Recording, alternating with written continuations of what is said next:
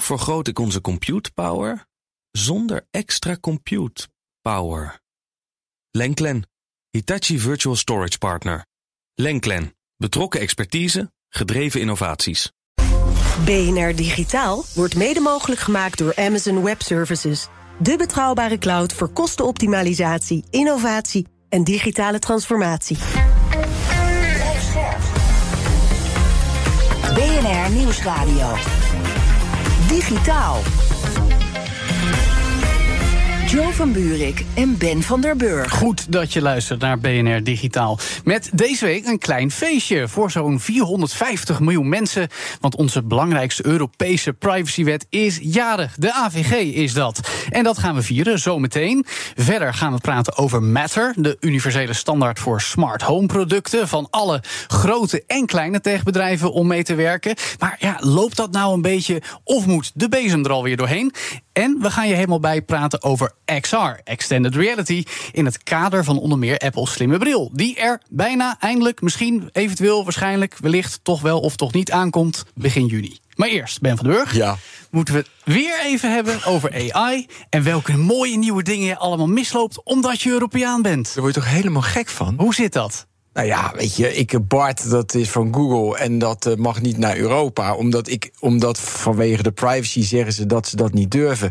Maar dan zie ik op, op Twitter allemaal hele mooie dingen. En dan wil ik dat testen. En ik ben niet snel of fear of missing out. Ik altijd stom denk, nou heb ik het maar later. Ja. Maar nu, ik voel me zo achtergesteld als mens. Is dat zo, ja? Ja, je moet echt- allemaal mooie AI-toepassingen. Ook Microsoft met beeld, allemaal dingen die ze aankondigen. Amazon komt met dingen. Ja. Dus jij, jij, hebt, jij hebt echt angst dat je dat allemaal gaat Ja, mislopen vanwege onze Ik privacybescherming. heb dus alleen over die plugins. Ik heb dus al na een maand, weet ik hoe lang, heb ik die. ChatGPT. Ja, ChatGPT. En heb ik pas vanaf afgelopen donderdag plugins. Oh. Ja, daar word ik dus helemaal gek van. Dus ik kan nu wel op het web zoeken. Gisteren aangekondigd Microsoft Beeld dat nu dat met Bing gaat gebeuren. Ik vind wel, die search is wel traag trouwens. Maar dan wil ik bijvoorbeeld vergelijken als ik gewoon het weer vraag, even weer een andere in Bing Chat. Mhm. En dat vergelijk met Bart. Dan zie ik op, zie ik allemaal, zie ik vergelijkingen. Ja. ja, in Europa kan ik dat helemaal niet testen, helemaal niet, eh, ja, niet gebruiken. Ik vind het schandalig trouwens. Schandalig zelfs. Nee, Wow. ja, maar staat bijvoorbeeld- een woedende consument. Ander voorbeeld. Ja. De iOS-app van ChatGPT. En ik weet dat is niet meer, heeft niks met privacy te maken. Nee, maar prima. Dan ga ik gelijk naar mijn App Store. Nee, moet ik in, weer, moet ik ah, in, nog in de Amerikaanse App Store. Dan zeg je, doe het, maar het is toch weer een drempel. Ja. Dus ik vind Europa. Ze zeggen van met de hele AI-act is een van de doelstellingen. willen ze eh, de economie en de innovatie stimuleren. Mm. Op dit moment houdt heel veel regelgeving, houdt innovatie en de economische voortgang.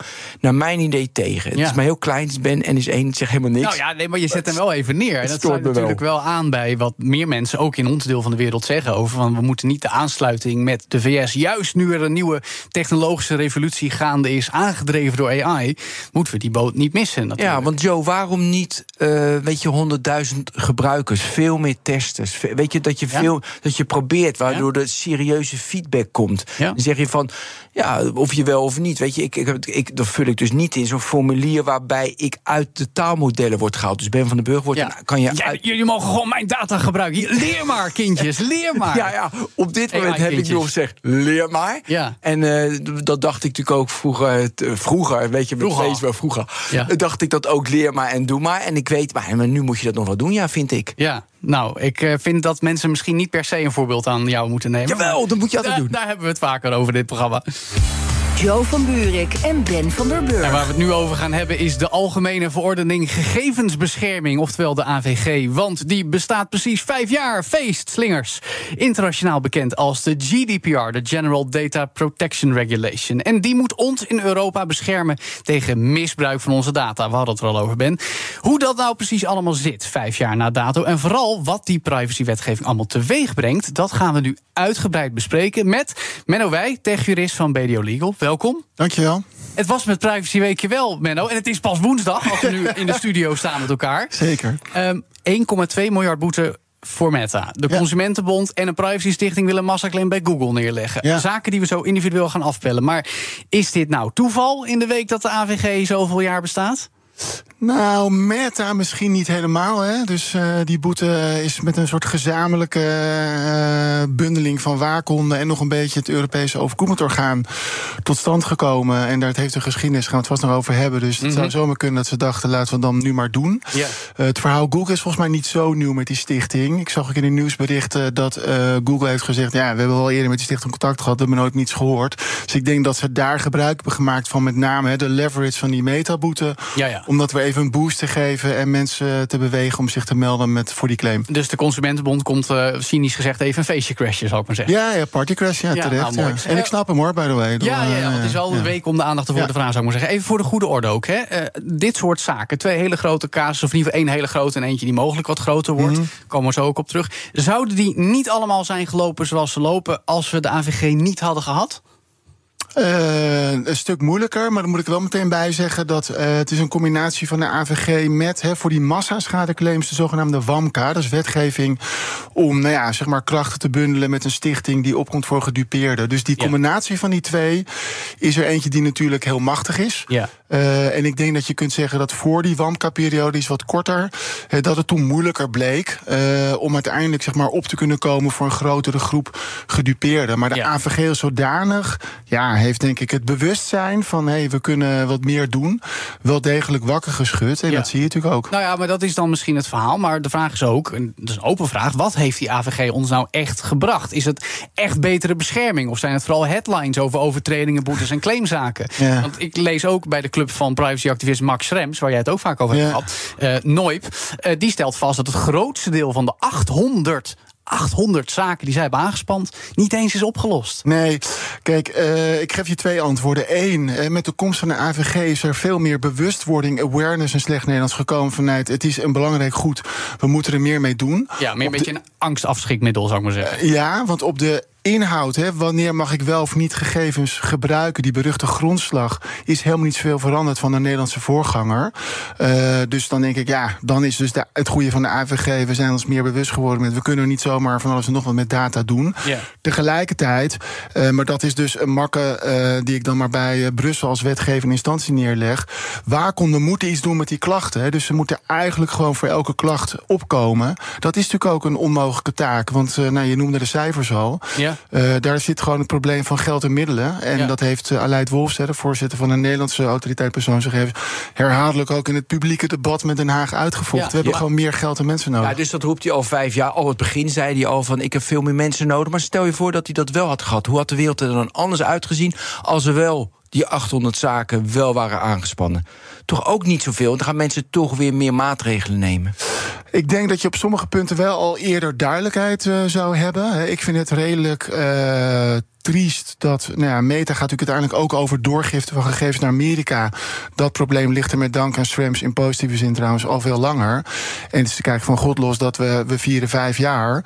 Eh, die zaak Schrems was volgens mij in 2020, dus twee jaar zeg maar, na dato van dat feestje. Drie jaar zelfs, tweeënhalf. ja, hij was volgens mij medio 2020, dus Ja. ja. 2018, twee jaar later. Ehm, dat nu nog steeds, as we speak, onduidelijk is. Dat was gisteren weer in het nieuws. Hè. Techbedrijven hebben geen idee, mogen nou wel of niet gegevens naar Amerika. Ja. Kijk, dat is niet goed. En hadden we waakkonden gehad met wat meer middelen... er ligt nog steeds een klacht van Schrems ook hè, in Nederland... over Google Analytics, hetzelfde probleem. Ja. Gegevens van Google gaan hè, door Europa naar Amerika Ja. geen duidelijkheid. Dus eh, aan de andere kant zeg ik ook... de Nederlandse waakhond heeft wel een beetje een handje van... conservatief, braafste jongetje van de klas. Zegt dat bijvoorbeeld gerechtvaardigd belang, dus het commercieel gebruik van gegevens, dat het allemaal niet zou moeten mogen. Eh, dat ligt nu ook weer in Europa. En daar zijn ze door de Nederlandse recht al een keer op de vingers getikt. eh, van je houdt er een wat eigen gereide mening op na. Dus ja, misschien is het dan ook wel goed dat ze zich niet te veel tegenaan hebben bemoeid, om het zo maar, Maar te het is natuurlijk een beetje maf hè, dat we al vijf jaar lang de raamwerken hebben staan, maar niet eens de fundamenten. En dan heb ik het over geld, personeel, eh, daadwerkelijke infrastructuur van communicatie, zal ik maar zeggen. Dat de privacywaakhonderen in de Europese landen, dan vooral de Ierse, want dat is het land waar de meeste Amerikaanse techbedrijven Mhm. hun Europese hoofdkwartieren hebben. eh, dat er ook echt iets gedaan kan worden met die privacywetgeving. Hij is er, hij, haal, hij zou dingen tegen moeten houden. Maar als er dan iets misgaat, en er gaat blijkbaar veel mis. En daar worden, las ik ook bij Noip, 20.000 privacyklachten over ingediend door de Ja. jaren heen. En slechts 0,04% is echt in behandeling genomen. Ja, nee, maar dat is natuurlijk, dat, nogmaals, dat is een probleem. Dus dat Ja. eh, onderken ik ook. Ik denk En dat, ik zeg niet, eh, dan moeten we geen AVG hebben, maar hebben we de prioriteiten wel goed voor elkaar gehad. Ja, nou, eens. En eh, nou ja, laten we eerlijk zijn. eh, met dus die massa schadeclaims wordt natuurlijk ook wel een beetje een business case. Hè, dus kun je kennelijk ook. Geld verdienen met het aanpakken ja. van de grote jongens. Kan je ook iets van vinden, zeg ik heel eerlijk. Maar wat, wat Joe zegt, alles is in place. Maar het is toch ook steeds is er discussie. Het, het, het is niet echt helder. Het is niet echt duidelijk. Van wanneer mag, weet je, wanneer mag je wel met je persoonsgegevens iets en niet? Of vind jij dat wel duidelijk? Nou, kijk, sowieso. Hè, eh, in de juristerij vraag iets aan tien juristen. Je krijgt meestal meer dan tien verschillende Ja, antwoorden. Hè. mooi. Dus inherent is interpretatie. Dat vind ik het mooie van mijn vak. Maar ik begrijp heel goed dat als je aan de andere kant zit, dat je Oh, dat als je misschien vervelend bent, vindt. ja, is dat vervelend Ja. soms? Ehm, dus ik snap je punt wel degelijk. Kijk, ik denk in de basis dat het fenomeen AVG die zegt... we moeten het hebben over persoonsgegevens, we moeten het hebben over verwerken... en je hebt zeg maar een grondslag nodig om iets met die gegevens te doen. We hebben dan nog een stukje doorgifte en beveiliging. Dat is in de kern, denk ik, waar het een beetje om gaat. Dat dat redelijk staat. En het recht is altijd in ontwikkeling. Hè. Dus daar waar je mij een paar weken geleden iets had gevraagd... over wat is nou een persoonsgegeven? Nou, dat is iets wat indirect herleidbaar is. Dat is vrijwel alles, dus heel snel persoonsgegeven is er nu gelukkig vanuit Europees niveau weer een uitspraak die zegt: nee, dat moet je toch wat relatiever zien. En afhankelijk van degene die over die gegevens beschikt, als die niet al te makkelijk het kan terugherleiden indirect, is het misschien toch weer geen persoonsgegeven. Dat vind ik dan wel weer goed nieuws. dat hele die ontwikkeling gaande is. Hè? Ja, maar als het niet al te makkelijk. En dan krijg je dus weer discussie over niet al te makkelijk. En daarom zijn er 20.000 privacyklachten en slechts 0,04% in behandeling. Ja. Want dan krijg je niet al te makkelijk. Ja. Daar krijg je een discussie over. Dat begrijp ik, maar dan zeg ik wel: dit vind ik het mooie van het recht. Recht loopt altijd achter feiten en technologische ontwikkelingen aan. Ja. Eh, dus het is van belang dat je hè, technologie onafhankelijk ook probeert wetten te maken. Dat is niet altijd even makkelijk. Maar je wordt door ontwikkelingen, is er voortschrijdend inzicht. De Hoge Raad in Nederland zegt ook wel eens: we hebben tien jaar geleden zus geoordeeld over iets. Nou ja, en vanaf nu zien we tien jaar later iets anders. en Een koersverandering. Ik Ja. denk dat dat alleen maar goed is dat juist die ruimte er is voor rechtsontwikkeling. Ik vind het hele fijne nuance, maar dan gaan we ook naar de beeldvorming van deze week. Want die boete voor Meta komt van formeel gezien de Ierse waakhond. Een som van 1,2 miljard euro. Ja. We zeggen het nog een keer. Mede opgelegd door het Europees Comité voor Gegevensbescherming, de EDPB. Wegens, en zo formuleert Schrems Club het dan ook even keihard, 10 jaar aan illegale massasurveillance. Dus het vergaren en verkopen van data. Nee, dat zijn zijn woorden. ik snap het, dat zou snap het. willens en wetens Tuurlijk, zijn dat gedaan zijn door, door die Ja. techneus. Is het volgens jou terecht dat het dan zo wordt geframed ook? Nee, nee, niet. Ik, ik, ik heb Max best hoog zitten. Hij eh, eh, komt echt wel met principiële dingen. Maar het onderliggende probleem met Meta, eh, wat ik eerder ook al zei in die andere Google Analytics uitspraken, is als we met Amerikaanse big tech te maken hebben, of ze nou hier vestigingen hebben met een Europese omgeving of cloud werken, zij spreken met zichzelf onderling af met Amerikaanse hoofdkantoor of broertjes of zusjes. Onder omstandigheden moeten wij gegevens daar naartoe brengen. Ja. Soms omdat daar wetgeving is die dat verplicht aan een Google Amerika of een Facebook, eh, soms vrijwillig. Dat is wel een belangrijke nuance. Maar daar kunnen die Amerikaanse entiteiten van die big tech niet zoveel aan doen. Want zij moeten daar gevolg aan geven. En wij hebben gezegd met de AVG... ja, we gaan hele strenge eisen stellen aan doorgifte... en het mag alleen naar landen waar dezelfde bescherming is. En het probleem is, Amerika heeft niet dezelfde bescherming... volgens dus ook het Europees Hof... als het in de AVG staat. Ja, dan vind ik het dus niet eh, terecht te zeggen... ja, massasurveillance, dit en dat... Amerikaanse entiteiten van de big tech zijn gebonden aan wetgeving daar. Die kunnen daar helemaal geen klap aan doen. Nee. Maar Eh, en als die dat moeten geven op straffen van, snap ik dat zij zeggen: krijgen een bevel met haal het maar even uit de Europese cloud. Eh, Kom erop met die spulletjes. Ja, maar dan snap ik niet waarom dat kernprobleem dan niet wordt opgelost. Want nu. Dat snapt niemand, Ben. Daar, maar daar heb je volkomen gelijk in. Ik, vind het, ik heb het volgens mij maandag hier nog gezegd. Ja, je in zegt de Daily. Move. Dit, het, is natuurlijk, het is echt een serieus groot probleem. En het is idioot dat we dus niet weten of het wel of niet kan. Ik zeg dus het kan dus duidelijk niet als Meta nu hè, als een soort van eh, v- voorbeeldsetting 1,2 miljard aan zijn broek krijgt. Maar die hebben echt een stinkende best gedaan om met dat heet er dan standard contractual clauses, hè, dus contractuele clausules om zeg maar dat probleem proberen te dichten. Ja. Eh, om, om dat op te lossen. Ik denk niet dat zij dat expres hebben gedaan en alleen maar eh, willen handelen en surveillance. Daar zit mijn nou ja, nuance pijn, op Ja, ja, ja, ja. Ja, ja. Ja, maar dan even, dus nu is het dus die data niet naar Amerika. Nou, die wet heb je net uitgelegd. Maar sowieso de privacy schending van Meta, is dat nog, want daar zijn ze niet voor veroordeeld. Maar is dat nog wel een zaak volgens jou? Dat Zeker. Kijk, eh, dus laten we even onderscheiden. Ik doe iets met gegevens. Ik verdien er geld aan ik ben niet transparant, et cetera. Dat, dat gebeurt ook. Daar heeft Facebook natuurlijk zelf ook last van gehad. Cambridge Analytics is denk ik nog steeds iets dat best wel heftig is. Hè. Dus dingen met data doen en daar zeg maar niet conform de privacywet, hè, met name die grondslag, dat niet goed inrichten, terwijl je dat ook weet, vind ik iets is fout, is fundamenteel anders dan Ja. hè, wij moeten onder omstandigheden gegevens naar Amerika kunnen brengen. Daar zit voor mij een verschil tussen die waarom twee. heeft de, Ier- eh, de, de Ierse waakhond dan die, eh, die overdracht van die data voor, veroordeeld en niet de privacy schending? Omdat volgens mij hier de klacht eh, van Schrems Oh, in deze zaak dat nou- is nee. die doorgifte. Hè. Dus Ja, eh, Komt er, dan dat weer, is komt er dan weer een nieuwe zaak voor, ook voor de privacy schending? eh, ongetwijfeld de lopende. Hè. Dus Consumentenbond heeft al Ja, dus met succes een rechtszaak in Nederland. Eh, nou, daar kan je natuurlijk ook weer wachten dat er een massaschadeclaim achteraan gaat. Ja. Eh, maar ja, in mijn optiek, het zijn 222 pagina's, zeg ik er nog eventjes bij. Hè. Een eh, licht Ja. uitspraakje van waakhond. Maar, maar over uitspraken gesproken. Ik las ook een uitspraak van Michiel Stelband, spreekbuis van de digitale sector Ja. in Nederland. Die zegt: er wordt nog onderhandeld over dat nieuwe dataverdrag tussen Ja. de VS en Europa. Hebben we jou ook vaak over gehoord in dit programma. Transatlantic Data Privacy Framework. Mooi hè, wat een term. En Stelman zegt, nou, de eh, EDPB die kijkt daar eigenlijk helemaal niet naar. En dus kun je er met elkaar over twisten of het dan wel of niet terecht is om nu een veroordeling, zo gezegd, of ieder geval boete op te leggen op basis van de oude situatie. Volgens Noip van Schrems moet dat ook juist, want het gaat hen om de afgelopen tien jaar. Ehm, dit voelt toch als een soort tussen welke papieren tijger gaan we kiezen? Ja, ja, nee, absoluut. Eh, kijk. Europa heeft tot twee keer toe geprobeerd om zeg maar deugdelijke afspraken te maken conform de AVG met Amerika. Ja, Mark shield. precies. En daarvoor dus hè, de Safe Harbor Agreement. Schrems heeft tot twee keer toe voor elkaar gebokst dat het Europees Hof heeft gezegd: jammer Europa, maar die afspraken met Amerika hè, die zijn dus niet geldig. Eh, dus zit je daar met een vacuüm. Ik denk dus dat de zaak Meta, en dat heeft overigens met die waakhonden onderling ook wat geschiedenis, want hè, juist dat Europese vehikel, de European Data Protection Board, Mhm. heeft gezegd in een conceptbesluit van de Ierse waakhond: je moet ze veel harder aanpakken, boete moet omhoog. Ja. Dus vandaar nu die 1,2 miljard. Ja. Dat dit ook wel een signaal is dat, eh, dat doorgifte dus een probleem is. En de bal ligt dus weer bij Europa en Amerika. Ja. En die gesprekken, en volgens mij is het al enige tijd geleden dat Von Leyen en eh, Biden op Twitter riepen: we hebben nu een ja, transatlantic nee, deal.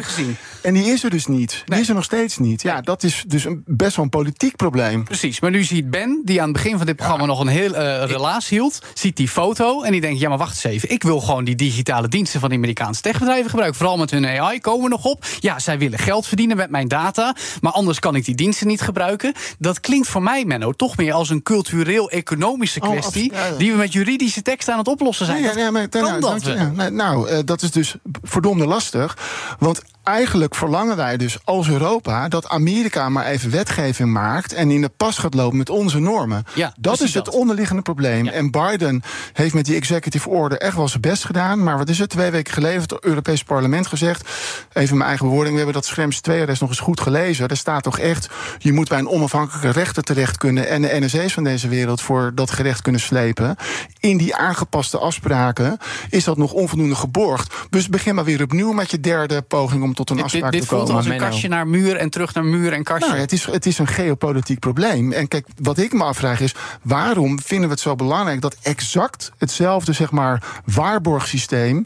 moet gelden vanuit AVG of GDPR in andere landen? Zit daar niet gewoon een beetje ruimte met ook wat respect voor... dat een ander land hier en daar hè, een iets andere democratie heeft... en er iets Nou, anders geef eens antwoord kijkt? daarop. Nou, ik denk dat je die ruimte wel moet proberen En te zoeken. En precies, dat je eh, dus Nederland. Nou, Nederland pleit voor een zogenaamde risicogebaseerde aanpak. Dus ja, we zien dat het daar anders is. Maar laten we nou eens goed kijken. Wat is het echte probleem? Niet alle partijen vallen weer onder die wetgeving om dat moeten, moeten afgeven. Dat is allemaal detail. Hè, maar hoe groot is het risico met technische maatregelen? Kunnen we encrypten? En wat is dan uiteindelijk, hè, hoe groot is de kans dat er daadwerkelijk daar iets met gegevens gebeurt? Zo'n Ja. risicogebaseerde aanpak lijkt mij een goeie. Menno, we zijn jarig vandaag, hè? Vijf jaar. Lang Maar jij- zal die- Ja, precies. Maar jij toch niet vijf jaar nog hiermee door, hè? Dit, de, eh, dit is toch alleen maar juridisch geneuzel? Nou ja, zo, ja, zo voelt het dan soms wel een beetje. Ja, hè? zo blijven we nog vijf jaar door. Weet je, Amerika, Europa, hoe gaan we die wetten doen? Nog een, een, een nuance. Ja, ik, ik vind dat je meer ingezonde brieven moet sturen, meer beleid moet maken naar Brussel. Om te pleiten hoe we wel gewoon door kunnen met elkaar. Ja. Want dan heb je Maar die even 20.000. constructief. Maar dit is wel een beetje, sorry als Ja, eh, nee, John nog heel maar- even mag. We hadden het al even in het begin over AI. Europa heeft wel een handje van zware piketpalen om Europa slaan met zware regulering. Dat gebeurt met die AI-act ook. Ja, Ja. De vraag is, is dat dan de oplossing? Misschien is dat gewoon niet de Maar goed, oplossing. dan gaan we ook even constructief kijken. Want wat gebeurde er in Italië niet heel lang geleden? Enkele weken lang was ChatGPT verboden Ja. vanwege privacybezwaren. Toen is er een dialoog geweest en kwam er weer groen licht nadat OpenAI maatregelen nam. Zoals Ja. dat je je leeftijd moet aangeven voor Italiaanse gebruikers. ChatGPT. Die persoonlijke data kun je inzien en je kan bezwaar maken tegen het laten trainen van een taalmodel met jouw data. Wat jij net ook al zei, Ben. Is het dan toch zo simpel op te lossen? Eh, in dat geval zeker wel. maar dit is seks ChatGPT voor Italië. Ja, en dan klopt. is het makkelijk. Eh, nou, kijk, uiteindelijk, het is een Europese wet, dus het speelt in alle landen waar eh, ChatGPT eh, beschikbaar is. Ja. Maar het probleem zat daar met name dus in de grondslag van verwerking. Ja. Als je teert op, of leunt op gerechtvaardigd belang, is, moet je zien als een soort opt-out constructie. Dus ehm, ik zeg dat ik dat doe voor die en die belangen en dat weegt op tegen jouw privacy. Maar als je het niet wil, moet je even individueel kunnen zeggen: ik wil het niet. En ze hadden dus niet zo'n opt-out formulier. Dus die oplossing is relatief makkelijk. De Ja. rest van het probleem zat hem in: u bent niet informatief en niet transparant over wat u doet, dus pas je, pas je privacybeleid aan. Dat is dan relatief niet zo ingewikkeld. En mijn Ja. vermoeden is. Diezelfde Europese vehikel, hè, die European Data Protection Board, heeft meteen een taskforce opgetuigd om Ja. dit in de gaten te houden. Maar het schijnt ook dat er wat belletjes zijn gepleegd naar de Italiaanse waakhond met waar zat nou het probleem. En dat het dus inderdaad ook niet zo'n groot probleem was als dat zij vonden. Maar en is dus dat wordt verbod weer opgeheven, om het Zo maar te, te zo zeggen. te horen wordt er geleerd. Ja, maar dan denk ik dat is alleen maar goed. Plus Ja, een maar fout dan is pas een fout als je er niet van leert. Ja, dus dat Google Bart gebruiken, toch? Nou ja, ik begrijp het hoor. De media roepen eh, dat Google dat niet naar Europa. Jij zei het ook al, Ben. Ja, dat hè, staat in de eh, media, hè? Klopt, Ja. dat heb ik ook gelezen. Ik heb niet gelezen waarom niet, maar ik begrijp ook niet waarom dat niet zou kunnen. Want ehm, wat ik al eerder zei, het trucje is, zijn het gegevens, persoonsgegevens, eh, heb je, verwerk je, nou dat is allemaal ja natuurlijk, ook bij Bart, heb je een grondslag. En volgens mij kun je heel goed uit de voeten met dat gerechtvaardigd belang. Ja, oké. Maar goed, weet je, nou, ik wil even, nu heb je een beetje Facebook. Die zijn de dupe van Amerika, weet je, eh, ja, dus van die wet. Maar ik pleit er natuurlijk wel voor dat ze wel transparant zijn. En dat ze mijn Daarom. En, maar daar voldoen ze toch allemaal aan als het in Europa zou blijven? Of ook niet juist? Nou, Facebook is wel herhaaldelijk op de vingers getikt. ehm, eh, van hey, je bent ook niet transparant, het is niet makkelijk te vinden. Ja, ik moet je her en her, een beetje de paarse krokodil, maar dan digitaal. Ja. Facebook heeft natuurlijk dingen gedaan die het daglicht niet kunnen verdragen. Ik bedoel, Daar heeft Google zich ook wel schuldig aan gemaakt. Alle techreuzen veel maar gelijk. doen ze toch, ook, ja. Blijkt toch dat er dingen aanstaan met afluisteren. Zelfs Apple is daar wel eens van beticht. Hè. Dus Mm. het gebeurt wel degelijk. En dan zeg ik het, dan ben je aan het jokkenbrokken over wat je met mijn gegevens doet. Dat Ja. moet je niet doen. Maar dat is in die vijf jaar volgens mij wel veranderd. Dat ze meer luisteren, lijkt het, hè? En meer snappen van, weet je, tra- transparency first. Weet je, dat dat belangrijk is. Ja, hè, dus het, het fenomeen wees transparant en wees duidelijk over wat je doet, lijkt me heel erg belangrijk. Zeker bij privacy. Waar Ja. ik wel af en toe wat moeite mee heb, is hoe moet dat worden uitgewerkt. Ik word zelf helemaal gallisch van al die cookie walls met eh, pop-ups. Oh, ja. Je zoekt informatie. Ik ben ook bang dus met die AI-regulering dat het gaat komen. Dat je eerst allerlei informatie krijgt over whatever rondom privacy of AI-regulering voordat je tot die informatie komt. Ook daar moet, moet het wat praktischer inrichten. Dus Ja. de norm is prima, maar de inrichting van de norm en de uitvoering, daar zit het probleem. Wat Ja. een topfeestje was dit, Nou zeg. ja, de de afgelopen vijf jaar zijn hopelijk niet voor niks geweest, zoals wat je net zei, Ben. Maar eh, zo te horen hebben we er zeker nog vijf jaar nodig om enigszins in de buurt te komen van een situatie die echt goed werkt. Zeker. Dank, Menno Wij, techjurist van BDO Legal. En straks hoor je in BNR Digitaal of Matter met update versie 1.1 echt de belofte als standaard voor smart home artikelen inlost. En we gaan praten over virtual, augmented en mixed reality, oftewel extended reality. Blijf luisteren. BNR Nieuwsradio. Digitaal. Joe van Buurik en Ben van der Burg. Welkom terug bij BNR Digitaal. Extended reality wordt misschien wel het tech-hype-woord van 2023. Na AI weliswaar. Waarom dat zo is en wat het nou allemaal omvat, dat hoor je zo meteen. Want eerst, met de introductie van smart home standaard Matter... zou de versplintering in het Internet of Things gebeuren... definitief verleden tijd moeten zijn. Maar is dat nu, zes maanden na dato, eh, echt het geval? En wanneer is Matter echt gemeengoed? Dat gaan we vragen aan Wienke Gieseman, CEO en medeoprichter van The Things Industries. Welkom Wienke. Dankjewel. Goed dat je er bent. Um, Matter kwam vol bombardie op de markt afgelopen november. Sindsdien vind ik dat het toch een beetje stil geworden is. Waarom? Ja, dus de uh, Matter-standaard is gelanceerd. Even heel kort. Matter is een uh, standaard die is afgesproken door alle partijen die uh, smart home producten leveren. Zoals een slimme deurbel. Of een, ja, van Apple tot Google tot ja, Ikea zelfs volgens mij. Noem maar op. En die hebben gezegd, nou laten we dan toch voor zorgen dat alle apparaten van ons met elkaar werken. Ondanks ja. dat we concurrenten zijn. Dat is in een alliantie afgesproken en de standaard heet Matter. Ja. En, en um, de, de, ik heb ook hè, nu een jaar nadat het is aange, uh, aangekondigd, uh, gezien dat er een aantal ja, publicaties zijn over van ja, het gaat niet snel genoeg. Mm. Maar um, het is een standaard. Ze zeggen ja. wel eens: als je snel wil gaan, moet je alleen gaan. En als je ver wil komen, moet je met z'n allen. Ja. Maar dan ga je niet snel. Nee, die snap ik. Ja, dus, dus één jaar na de introductie dat, je, dat er nog maar 1350 devices zijn die het ondersteunen. En de grote vier, dus dat is Samsung, Apple. Amazon en um, uh, Google, geloof ik. Google, ja. ja. Uh, dat die het al als platform hebben geadopteerd, dat is al heel wat. Ja. Uh, dus ik vind eigenlijk dat 1350 devices en, en de tractie die het heeft, ik vind het eigenlijk best wel indrukwekkend. Nou, ik vind het totaal niet. Oh, niet Ben? Oh, nee, goed, want je hebt, nee, maar je hebt een chat GPT heb je nou. Je hebt gewoon iets nodig van die 1350 dat Amazon met Google praat. Dat gewoon iedereen heeft van, nou, nou nu kom ik niet meer onderuit. Welk, welke van die 1350 is dat dan? Of komt het nog? Ja, nou, dus je hebt wel de massa van die 1350 nodig om er, eh, om er eentje uit te, uit te, uit te vissen. Uh, maar de, de, de verwachting van, van Matter is niet dat het voor de, voor de consument heel veel beter wordt. Het is dat het eigenlijk dat je naar een nieuw platform gaat waar dat op gebouwd kan worden. Ja. En ik zie niet zo heel snel daardoor nieuwe producten of nieuwe applicaties uh, mogelijk. En ik denk ook niet dat dat de verwachting is. Mm. En, um, um, uh, en, en vanaf nu zou je zien dat uh, dat, dat juist die volwassenheid toeneemt. Dus Philips gaat de ondersteuning bieden. Die, die, die, die grote vier die, die, die zorgen dat het steeds naadlozer werkt. Ja. Um, en, en dan gaat, gaat, het, gaat het wel komen. Ja. Maar uh, en, en doordat je dus zo'n platform hebt en doordat dus de API's en de, de, de, de hoe je ermee met het platform uh, interface generiek is voor al die platformen, gaat er ineens een app developer komen en die gaat soort van ja, maar dat daarmee al, komen. Ja, maar dat had een half jaar geleden al moeten gebeuren. Dus dat is een beetje de tegenvallen. Dat er niet meer developers op Meta gingen bouwen. De, nu, 1350 is veel, maar er zijn allemaal leuke speeltoeltjes, hartstikke goed. Maar niet iets fundamenteels. Nee, dus, dus, dus dat.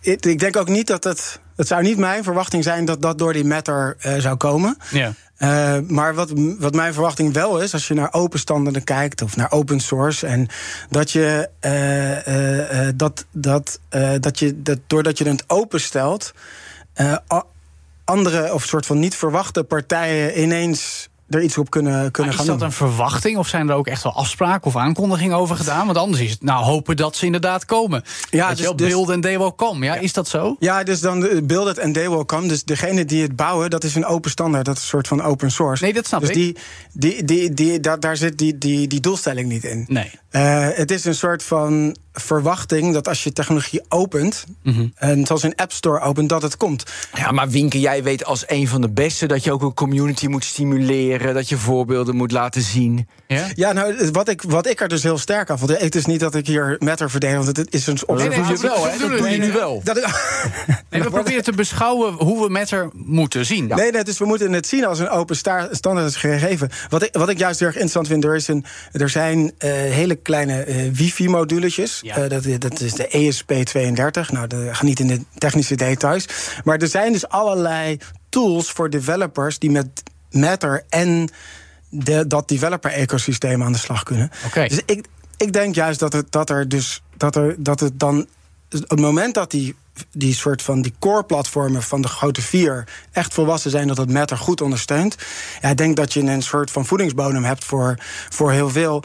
Um, en uh, een scenario waarbij ja, iedereen het wel prima vindt dat, dat, dat je gewoon lekker je Philips Hue lights bij Philips hebt. Ja, maar goed, ik- dat, dat zou ook kunnen snijden. Ik begrijp ook dat Signify, notabene de fabrikant van Philips Hue lampen, zegt we wachten met ondersteuning tot anderen overgaan. Dat voelt toch een beetje kip Ja. en ei. Dus, dus je moet toch iets doen vanuit in ieder geval de partijen die wel vertegenwoordigd zijn binnen Matter, om die andere partijen ook binnenboord te sleuren. Ja. Toch gebeurt dat wel of is dat echt afwachten? Nou, ik denk dat het soort van die quote, ik had hem ook gezien. Mhm. Ehm, dus ik had hem eh, meer gelezen als dat eh, wat Philips zei, is dat ze wachten tot de, de, de platformen, de dominante platformen, ehm, eigenlijk. eh, net iets volwassener zijn met de Matter-implementatie. Ja, oké. En niet zozeer dat ze wachten tot, tot andere. Dus dat is meer een soort van vraag: wanneer is het volwassen? Ja, maar dus dan dat, zeggen ze dus eigenlijk... we wachten tot de partijen die het dan wel doen... het nog serieuzer nemen. Dus dan gaat er alsnog een ja, bepaalde dat is, ja, dat is niet, niet helemaal hoe dit soort software werkt. Want dat gaat altijd iteratief. Dus het, is, het, is niet, het is niet dat als het nu niet werkt, dat je het niet serieus neemt. Want, want dat soort bedrijven doen elke week een nieuwe release van hun Ja. smart home platform. Dus, ehm, dus je ziet wel die, die tractie. En ook, ook onlangs weer dat, dat er weer een aantal Echo devices dat doen. Dus, een soort van. Ik, eh, een soort van mijn. Zoals ik het zie, is dat, dat, dat zo'n open platform gewoon langer doet om te adopteren. Ja. En dat er ook een aantal soort van volwassen eh, cycli zijn waarin het volwassener wordt. Ehm, de, eh, de, de, de vraag blijft natuurlijk nog steeds, en dat heeft niks met Matter te maken, van hebben we meer smart home categorieën, producten nodig? Ja, nee, want ik, Ehm, ik las bijvoorbeeld op de Verge... robotstofzuigers nog niet eh, ondersteund. Veel huishoudelijke apparaten niet. Garagedeuren, camera's niet. Kijk, die eerste die ik opnoemde vind ik niet spannend. Maar camera's, dat vind ik toch wel significant belangrijk smart home categorie. Ja, dus, dus dat is de belofte dat er eh, nieuwe klasse, eh, device classes komen in volgende releases. Ja. Ehm, ehm, en, en dat zal een soort van ook iteratief gaan. Ehm, eh, dus ja, dat is heel erg de vraag. Maar de- de- ik denk dat dat is een soort van. De vraag ook daar, daarvoor nog is van, is er behoefte aan? Nou ja, en, en dit soort dingen wel, eh, dat is, dat is helder. Maar hè, Ben die, die is op zoek naar de, de, de, de next inflection point. En wanneer Yes. die, die wil, die wil de, next next thing. Ja, misschien is dat er wel helemaal niet zo Nee. met smart home. Want, want ja, jij wil, jij wil praten met je huis, maar, maar heel, veel, heel veel mensen die hebben gewoon met hun consumentengedrag laten zien dat ze helemaal geen Alexa willen. Nee, precies. Want dit, is, dit ben ik. Ja. Ik heb nauwelijks smart home artikelen thuis. Ja. Semi-bewuste keuze. Gewoon ook nooit echt aan begonnen. Ik ook Ehm, niet, ja. Nee, ja, goed. Maar dan, dan dus toch, eh, eh, is er dan een reden met Matter... en wat het mij mogelijk gaat maken om er wel over na te denken. Juist omdat ik me nu niet meer hoef door, eh, te laten tegenhouden... door het idee, ja, maar dan moet ik alles van hetzelfde merk hebben. Want dat is juist hetgeen wat Matter zou oplossen. Ja, nou ja, Amazon heeft niet voor niets echt duizenden mensen uit hun devices-divisie ontslagen. Eh, en eh, ze hadden ook wel een absurde hoeveelheid verschillende echo's en verschillende devices. Dus, eh, dus die, zien, die zitten daar dicht, dicht bovenop. Dus dat kan. dus ik denk dat we veel eerder in een soort van. convergerende fase zitten. En dat, daar hoort een open standaard ook bij. Ja, we doen maar gewoon de dingen die we doen beter en meer, meer interoperable. Ja. Dan dat je ja, de droom van Ben. Van, Nou ja. van, eh, van eh, eh, tot uit. Nee, en, en ja, dat, die komt er wel, Ben. Maar misschien Nou, wel even wachten. Kijk, we moeten constateren dat weet je, Amazon wilde het huis ownen en Google wilde dat en Apple wilde dat. En nu komen we langzaam tot de conclusie dat heel veel mensen het helemaal niet willen. Toch? Dat hele, dat hele huis helemaal smart. Dat denk ik ook, Maar ja. dan moet je wel een paar, bijvoorbeeld je, je garagedeur. Dat is hartstikke lekker als je dat hebt. Ja, en, en als je in één keer dat Google al je lampen aan of uitzet, vinden heel veel mensen hartstikke makkelijk. Ja. Nou, en wat mij opvalt, het wordt heel erg vanuit, weet je, de community wordt het opgezet. En ik verwacht vaak, wil je toch een doorbraak, heb je ook gewoon dat Apple zegt, weet je, we gaan voor die standaard of Google, grote partij, en we beuken dat de markt in. Ja, maar dat- ook, eh, Apple heeft dat ook eh, met wifi gedaan en met Bluetooth. Dus dat was er al. Dat hebben ze toen omarmd. En door hun eh, invloed is het van hogere kwaliteit geworden. Nou ja, jij bent waarschijnlijk een van de eerste in Nederland geweest die Bluetooth headset had. eh 15, 20 jaar geleden. Die werkte voor geen meter toen. Nee. Nee, dus, en dat heeft echt wel heel erg lang geduurd voordat die eh, van, eh, van, van, van kwaliteit waren. Dus ehm, ik denk dat het nog langer gaat doen. Dus die kwaliteit wordt beter. Gaat dat dan ook een en- enorme doorbraak waarbij we een soort van hologram assistants en een soort van eh, ja, gewoon dingen die we misschien nu met elkaar niet kunnen, kunnen soort van eh, Bedenken. bedenken. Ja. En misschien dat AR daar wel een, een, een we rol in gaat hebben? spelen. Dus dat, Zeker. dat, dat, misschien is dat wel hè, die aankondiging van Apple waar jullie het zo over Ja. gaan hebben. Ja. Misschien wordt dat wel Ja, een maar doorbraak. Wienke, ik ken jou heel lang en we spreken hier ook al heel lang over. Het is altijd afwachten, kijken, afwachten, kijken. Altijd teleurstelling is Nee, het nee, nee, maar ik wil niet. tele- Nee, nee, tot slot. Ik wil niet zeggen teleurstelling. Is dit gewoon de realiteit? En is het goed? En, en, en moeten we gewoon zeggen: het Nee, is nee. goed dat Matter Ja. 1.1 Ja. er is. Er zijn wat bugs opgelost. Je kan het gewoon gebruiken. En de rest komt wel. Net zoals dat we met Bluetooth Ja, ook geduld hebben. Maar ik ben het helemaal eens met Ben. Weet je, je, je, je zou eigenlijk willen naar die, die, dat, ja, dat futuri- futuristische beeld. Dat, er, dat, je, dat, dat je gewoon huis tegen je van de toekomst. zet, zegt van ja, weet je, doe mij eh stampot met eh, eh, veganistische rookworst. En dan dat het er dan uitkomt. ja. En daar willen we naartoe. Maar eh, ja, ik denk dat we toch nog even moeten wachten. Ben. Tot die tijd moet je ChatGPT gewoon op de ouderwetse manier tussen aanhalingstekens vragen hoe je dat gerecht moet bereiden bent. Precies, Dus dat is ook goed. dank Wienke Gieseman, CEO en co-founder bij The Things Industries. Digitaal. Ja, wie eh, herinnert zich de term metaverse nog, nog, nog? Nee, dat is flauw. Want in 2022 was het misschien wel een van de spannendste tegenonderwerpen. Ook voor de hele industrie en aandeelhouders her en der. Maar toen kwam ChatGPT op afgelopen najaar. En inmiddels is het AI wat de klok slaat. Toch zitten bij het grote Meta en zelfs het nog grotere Apple de mensen niet stil als het gaat om virtuele werelden. Maar dan op een iets andere manier, een uitgebreidere, allesomvattendere manier met extended reality. Wat is dat en wat gaat het verder doen? Dat vragen we aan Aragorn Meulendijks van It's Mr. Metaverse. Welkom Aragorn. Dag jongens. Goed dat je er weer eens bent. Ja, heerlijk. AI domineert het techgesprek hè, dit jaar, maar gaat XR daar verandering in brengen? Of zit het nog te veel op de achtergrond en blijft het zo, denk je? Ik proef een beetje alsof je die twee dingen als heel verschillend ziet. Nee, ja, volgens jou zijn ze verbonden. Ja, volgens mij is het allemaal één in hetzelfde. Nou, leg dat even in een elevator pitch aan ons uit. De singularity. De singularity. Je blaast, blaast gelijk Oh, op. van de- Dat zeg je zonder te oké. lachen. Nee, nee, maar goed, is, is, is juist het feit dat dit het jaar van AI is... volgens velen ook de reden dat extended reality als verzamelterm... van augmented, virtual en mixed reality nu weer op kan komen? Nou, kijk, eh, eh, ja, dat, dat denk ik sowieso. Maar ik denk dat het ook belangrijk is om ons te realiseren... dat je hebt natuurlijk orders van eh, aandacht en hype. Ja. En net omdat... We hebben dit jaar gewoon... Of althans, eigenlijk is het vorig jaar begonnen met de lancering van ChatGPT natuurlijk. ja en zelfs DALI natuurlijk, en Midjourney. Hè? Ex- Generatieve exact. Dat, goed, dat was al een tijdje bezig. Maar Ja. de echte, echte klapper was natuurlijk 30 november toen ChatGPT kwam. En toen in één keer in januari, anderhalf maand later, al 100 miljoen gebruikers. Ja. We hebben natuurlijk nog nooit zo'n ontwikkeling gezien van die weerga. Dus daardoor staat alles natuurlijk in de schaduw. Maar als je kijkt naar de ontwikkelingen in de industrie, in de ontwikkelingen in immersive technology heb ik het dan over. Dus niet specifiek alleen AR, maar ook de software die erachter zit. Nvidia's processing ook in de cloud en het verbetering van GPU's, et cetera. De ontwikkeling van de engines, Unreal Engine in Unity en Ja. de integratie die die nu zien, bijvoorbeeld van ChatGPT, waardoor het in één keer veel makkelijker wordt om assets te bouwen. Echt, die ontwikkeling is dubbel exponentieel. Alleen, ja, omdat ChatGPT zo gigantische indruk heeft gemaakt op mensen, lijkt het alsof dat allemaal een beetje weggevallen Nee, is. eh, jij zei net singularity, dat is misschien een te groot superlatief. Maar convergentie kunnen we het zeker noemen. Er komen allerlei technische, technologische ontwikkelingen tegelijkertijd samen. Waardoor we nu kunnen zeggen: hey, dat eh, hele virtuele werelden, maar dan niet afgesloten met een virtual reality bril, maar zeker met augmented reality. Dus dat het allemaal iets meer geïntegreerd in onze fysieke wereld is, zoals AI dat nu ook probeert te doen. Ja.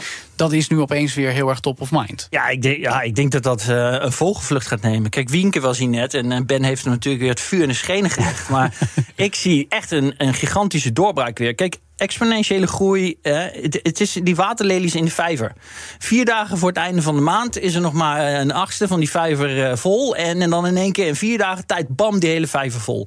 Dat is ook wat we nu zien met technologie. Ja. AI superpowered bijvoorbeeld ook. eh, De, dus de, de IoT, hè? De, de, de, de smart, eh, Nou ja, smart home Ben devices. wilde. Maar Ben, hoe ik jij naar XR? Ja, ik wil inderdaad even naar XR. Ja. Nou, kijk, het, het, naar mijn idee is een issue met XR... is dat de gebruiksvriendelijkheid... want ChatGPT werd groot gebruiksvriendelijkheid... Dat, daar ontbeert het aan. Kijk, ik heb best wel een grote bril... en zit daar gelijk een AR-laag voor. En ik kan heel makkelijk eh, zien eh, wat de, de, de details zijn van het verkeer bijvoorbeeld. Dan denk ik, ja, top. Maar Jij wil die projectielaag van informatie graag Doe, dat- ik snap gelijk dat dat een use case is. En eh, nu heeft Apple aangekondigd dat het wordt pas 2025. Ze gaan eerst in mixed. Nou, dan ben ik weer. Te weten moet ik echt weer een bril opzetten. Nou, hij is heel erg duur.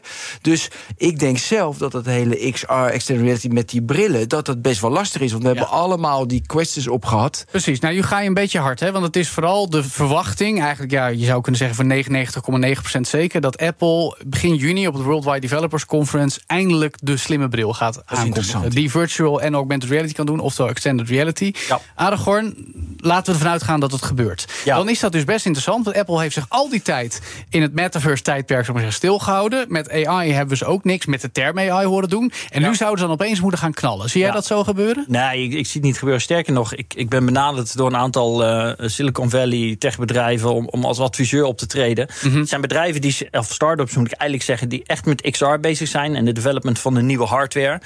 En die zien eh, Apple wel als competitor, maar die zeggen eigenlijk allemaal, ja, die gaan het niet doen. En dat heeft alles te maken met het feit dat Tim Cook niet de persoonlijkheid is om risico's te nemen. Intern zijn er ook heel veel, is er, is er een heel politiek spel gaande.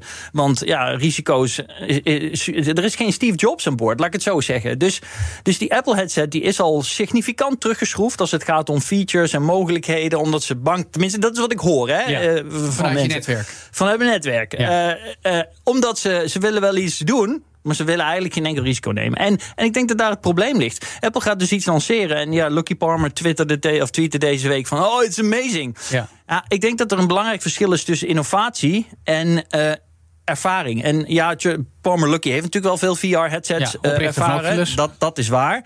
Ehm, dus ik, goed, dat geeft me dan wel weer stof tot nadenken. Maar ik denk dat voor de me- meeste mensen zal misschien die, die headset wel een fantastische ervaring zijn. Maar dat is niet hetzelfde als een innovatie brengen die daadwerkelijk eh, mensen in hun dagelijks leven een veranderd gedrag gaat bijbrengen. Nee. Zoals ChatGPT dat doet. Maar wat de, de aankondigingen lijken te zijn, de geruchten, ook een, een duur toestel, 3000 euro, een, een, een beperkt aantal gebruikers, ze brengen er niet zoveel op de markt. Nou, dat, kan- zie je dat ook niet zitten?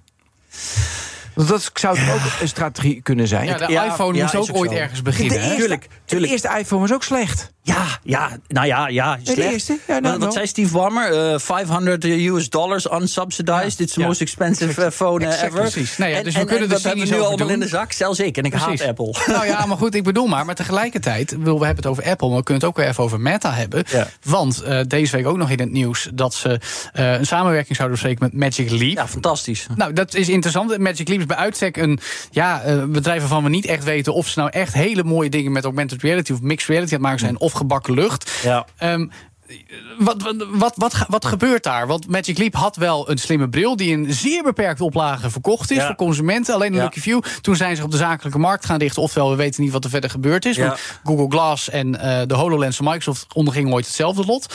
Maar eh, zegt dat jou en je netwerk misschien toch dat Meta dit ook nu weer opnieuw serieus neemt? Want dat is bij uitstek de partij die Metaverse nog steeds eigenlijk wel wil. Ja, nou moeten we natuurlijk voorzichtig zijn om niet weer een compleet andere discussie te hebben. Maar ik denk dat bij Meta ook een gigantische machtsstrijd aan de gang is. Hè. Dat is mijn persoonlijke hardware, overtuiging. de nieuwe hardware en de oude tussen, platforms. tussen, tussen, tussen, laten we het, ik weet niet precies wie waar zit. Ik ver- vermoed dat Mark Zuckerberg best wel het licht heeft gezien, maar niet sympathiek ervaren wordt door de wereld. Dus mensen zien dat niet. Mm. Maar hij wil dat schip draaien. En er zijn natuurlijk shareholders en eh, bestaande executives die allemaal eh, ja, tien jaar lang cash cow hebben gehad en die daar, zich daar tegen verzetten. Daar ben ik echt van overtuigd. En dat is waarom we zoveel mixed signals krijgen. Dat is waarom we eh, eerst Meta en dan weer AI en nu open source en, en dat soort dingen. Daar ben ik van overtuigd.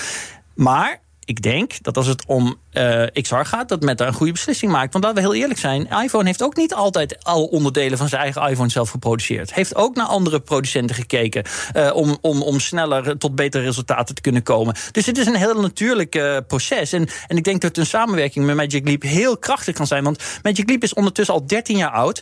Zijn ooit gelanceerd in 2010 met een gigantische belofte. En toen kwamen er heel veel van die vage berichtjes en blogs van... oh, we have had an amazing experience. En ze hebben eigenlijk het nog steeds niet waargemaakt. Maar ze hebben wel al 13 jaar lang ervaring met augmented reality. Ja, onderling. in de coulissen zouden we dan maar zeggen. Dus dan moeten we Ja. vertrouwen op dat ze daadwerkelijk dingen bedacht hebben die in samenwerking met Meta. is, is lastig te bepalen. Ik weet Ja. het ook niet. Maar ja, ik, ik denk dat het wel goed is. En Ja. eh, wat ik ook nog zou, willen zeggen... want ik- volgens mij heeft Ben en jij hebben het nog niet gezien... maar er is een demo gereleased vorige week... van een klein start-up bedrijfje genaamd C-Real. Dus C-Real, één woord. Ja, Eh, van eh, een nieuwe lenzen, dus die echt in Ben's bril passen. oké. Die een dus gewoon normaal brillenmontuur. Ja, die dus twee beelden in je ogen projecteren. Op Ja. een 0,2 mm afstand. Die volledig haarscherp zijn. En een volledige high fidelity overlay van reality zijn. Nou, Ja. dit, deze ontwikkelingen, eh, niemand ziet het, want AI is alles. Ja, nee, nee, oké. maar goed, dat, dat maakt het zo interessant. En je verwees net al heel kort naar uh, generatieve AI... die juist uh, ja, virtuele werelden kan aandrijven. Want hey, hop, je zegt dit en je hebt het. En ja. dat, dat, is natuurlijk iets wat goed gebruikt kan worden... want dan hoef je niet allemaal virtuele assets te gaan bouwen. Ben, ik zie je een beetje moeilijk kijken. Nee, nee, nee, nee. Ik vraag me heel erg af, is het nu nog een technisch probleem? Moeten we inderdaad kleinere cameraatjes hebben... en kleinere sensoren? Ja. Moeten we meer compute power hebben? Moeten we betere Als we de geruchten geloven, gaat Apple ook met een tussen gecompromitteerd product komen. Maar ze zouden er wel mee moeten gaan komen nu. Ja, dus maar dan, dan maar een beetje zo nee, met nee, ruwe nee. randjes, zeg maar. Nee, ja, kijk, uiteindelijk zullen we toch naar een vormfactor toe moeten zoals jouw bril. Hè? Ja. Zolang we daar niet ja. zijn, zal het nooit echt een massa-massa-adoptie hebben. En tien jaar geleden werd natuurlijk al gezegd dat we hem zouden hebben. We exact. hebben hem nog niet, dus dan moet het over vijf jaar. of maar ik zie dat echt. Je moet het echt. Je moet echt denken in, die, in die, dit voordeel van, voorbeeld van die, van die lelies in, in, in de vijver. Het is exponentiële curve. Dus je hebt heel lang een hele vlakke, hele langzame. En dan in één keer bam, bam, bam, bam. Net en, als met AI. En, ja, en ik ben er. Ja, ja en ik kijk, ben echt AI is software, is puur software. En dit heb je natuurlijk ook gewoon. Je hebt ook sensoren nodig. Je hebt ook. Een. Weet je, je hebt meer nodig. Tuurlijk, maar je, je kan argumenteren nodig. dat zeker in de coronajaren met het chipstekort dat er opeens was, dat de innovatie op dit vlak even stilgelegen heeft. Klopt. En nu weer, nu we een chips overschot hebben, de bedrijven die hebben, oh nou, zullen we maar eens iets nieuws gaan doen met al die pakhuizen vol hardware. Ja, maar meestal worden de beste producten en upgrades wel, uh, zeg maar, voor, voor zeg maar, um, nieuwe innovaties worden meestal wel gedaan in de periode, die downtime, die bear market, ja. Ja. Uh, wanneer echt het vuur aan de scheen ligt, want dan wordt het kaf van het koren gescheiden. Ja. En dat hebben we natuurlijk ook net gehad. Dus het is ook niet ondenkbaar dat we nu in één keer best wel veel doorbraken inderdaad in een heel rap tempo gaan zien. Ja, oké, okay, maar dan goed. Uh, dit is het jaar van AI, daar gaan we niet meer aan ontkomen. Gaat dan 2024, ik heb Ben als eerste aan, het jaar van wel XR nee. worden? Nee? nee, wel nee, want ik ben er dus wel van overtuigd dat we... Jij wil het wel? Ik wil het heel graag, maar dat, omdat er hardware-elementen zitten... is die exponentiële groei lastiger. Ja. En ik heb juist de combi, wat natuurlijk een iPhone of een... Of een Apple Watch. Ja, ja, of een Watch, die hebben die combi. En ik zie die combi maar nog heb niet je goed. al een Qualcomm Snapdragon op je hoofd gehad dan? Nee. Oké, okay, want ik bedoel, het is nog net niet de vormfactor van jouw bril. Dat, dat, dat is waar.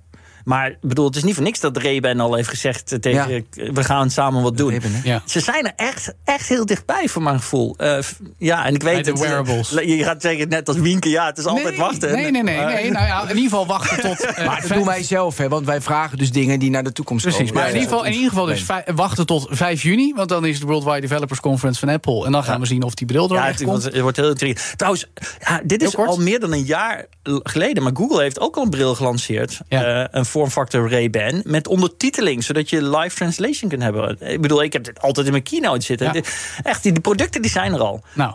Wachten is op de lancering. Misschien wachten ze wel gewoon omdat AI nu zo groot, ho, groot is dat ze denken: van, ja, dat is marketing-wise niet heel handig. Zou ja, zo kunnen. Nou, het zou zo maar kunnen. En de volgende keer gaan we het er weer over hebben in dit uh, Zwijnstein-gesprek. Waarvoor we je danken. Aragorn Meulendijks van It's Mr. Metaverse. Dankjewel, jongens. Tot zover BNR Digitaal. Ook altijd te beluisteren als podcast op elk bekend platform. Waaronder onze site en onze app, de BNR-app. Download die ook om twee keer per dag de tech-update te horen. De Cryptocast, de technoloog. Ben, heel kort. Digita nee, betaalde nieuwsbrieven. Betaalde nieuwsbrieven met Substack onder meer. En All in the Game en Nexus. Nieuwe afleveringen elke donderdag en op woensdag BNR Digitaal. Dus ook zeg ik tot volgende week. Tot een nieuwe BNR Digitaal. Dag. Hoi. BNR Digitaal wordt mede mogelijk gemaakt door Amazon Web Services. De betrouwbare cloud voor kostenoptimalisatie, innovatie en digitale transformatie. Hoe vergroot ik onze compute power zonder extra compute power? Lenklen, Hitachi Virtual Storage Partner. Lenklen, betrokken expertise, gedreven innovaties.